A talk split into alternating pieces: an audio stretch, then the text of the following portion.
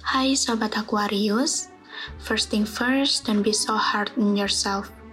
Kamu terlalu menekan dirimu untuk melakukan sesuatu. Jika begitu terus, kamu bisa frustasi.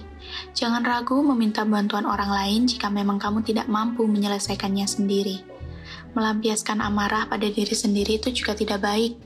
Daripada kamu menggerutu tanpa melakukan apa-apa, kamu bisa lampiaskan itu dengan melakukan hal-hal yang mungkin sudah kamu tunda lama. Jika seseorang mencoba memberimu solusi dari curhatanmu, jangan dianggap remeh. Mungkin itu adalah solusi yang tepat untukmu. Selain itu, menjalin komunikasi yang intens dengan rekan kerja, teman dekat, atau mungkin orang penting lainnya akan mendorongmu untuk lebih produktif. Pesan zodiakmu di minggu ini adalah turunkan ekspektasimu dan bersikap baik pada dirimu sendiri ya.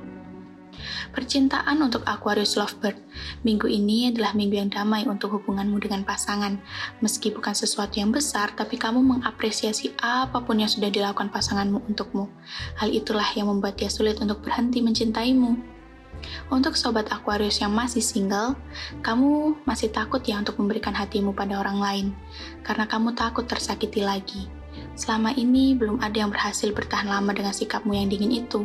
Kalau begitu, jangan cuek-cuek ya.